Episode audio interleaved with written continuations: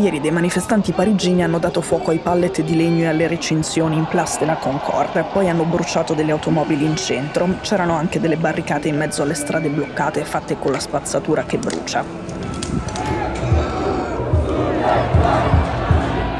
In generale contro la riforma delle pensioni di Macron che sposta l'età pensionabile da 62 a 64 anni sono scese in piazza milioni di persone e ci sono state otto mobilitazioni nazionali in meno di due mesi.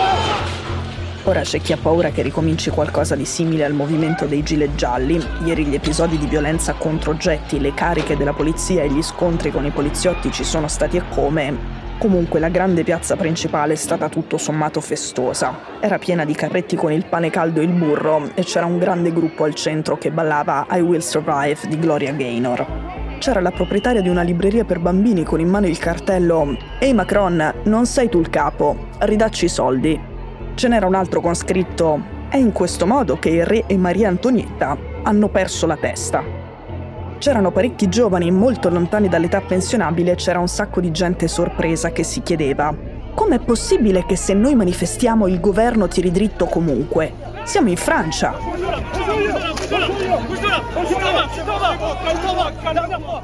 Da un punto di vista freddo e matematico, il sistema pensionistico francese, così com'è, è più sostenibile di quello italiano, ma non è granché sostenibile per fare una riforma simile a quelle che erano state tentate in passato ma che erano sempre naufragate per le proteste, Macron si è messo contro prima la piazza e poi il Parlamento.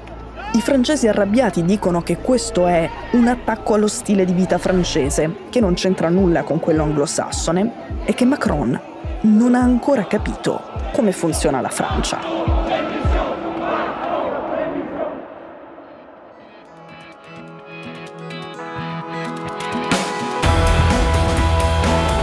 Sono Cecilia Sala e questo è Stories.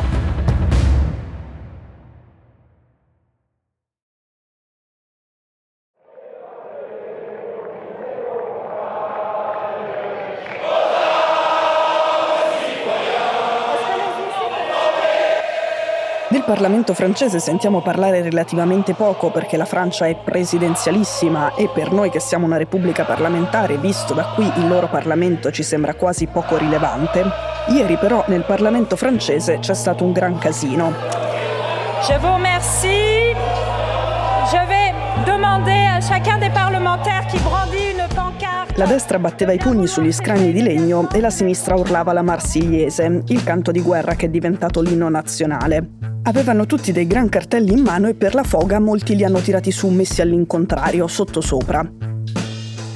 Il Parlamento francese è la stanza del dibattito democratico per eccellenza da quando la rivoluzione francese si è inventata la democrazia in Europa.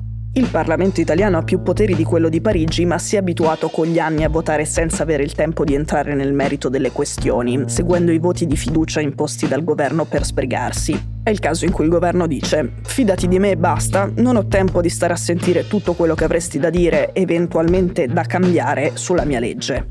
Anche la Costituzione francese prevede con l'articolo 49 qualcosa che assomiglia a un voto di fiducia e permette di saltare il dibattito. Però al Parlamento francese questa regola non va giù.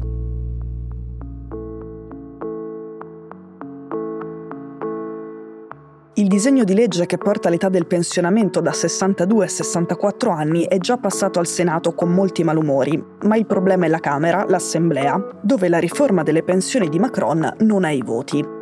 Il casino si era già consumato quando ai parlamentari è stato comunicato che il governo avrebbe messo il voto di fiducia perché non aveva intenzione di stare a sentire le loro lamentele, ma ha raggiunto il culmine quando è arrivata la Premier, quella Elizabeth Bourne su cui avevamo fatto una puntata che si chiama Il coltellino svizzero di Macron. La parola è a Madame la Première Ministre.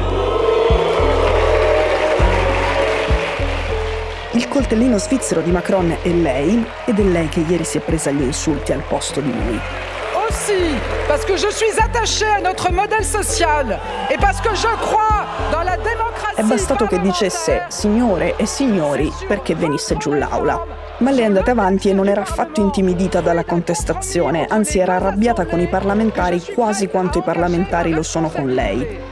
Infatti ha proseguito dicendo, se tutti voi votaste secondo coscienza e in linea con le cose che avete detto in passato, oggi pomeriggio non saremmo neanche qui.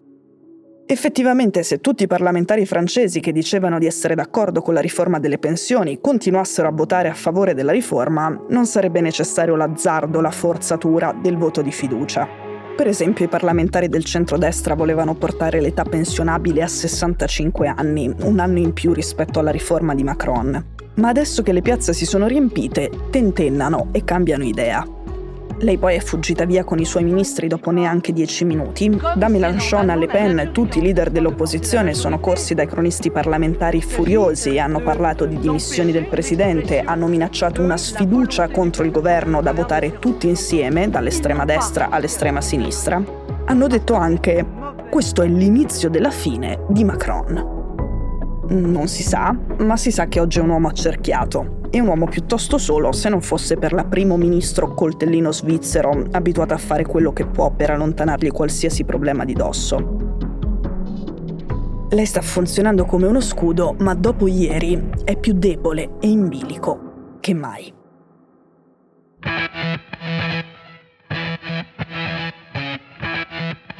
Stories è un podcast di Cecilia Sala prodotto da Cora Media. La cura editoriale di Francesca Milano. In redazione Simone Pieranni. L'advisor è Pablo Trincia. La producer è Monica De Benedictis. La post-produzione e il sound design sono di Daniele Marinello. La sigla e la supervisione del suono e della musica sono di Luca Micheli. Le fonti degli inserti audio sono indicate nella sinossi. Questo episodio è stato prodotto e sviluppato insieme a Spotify Studios.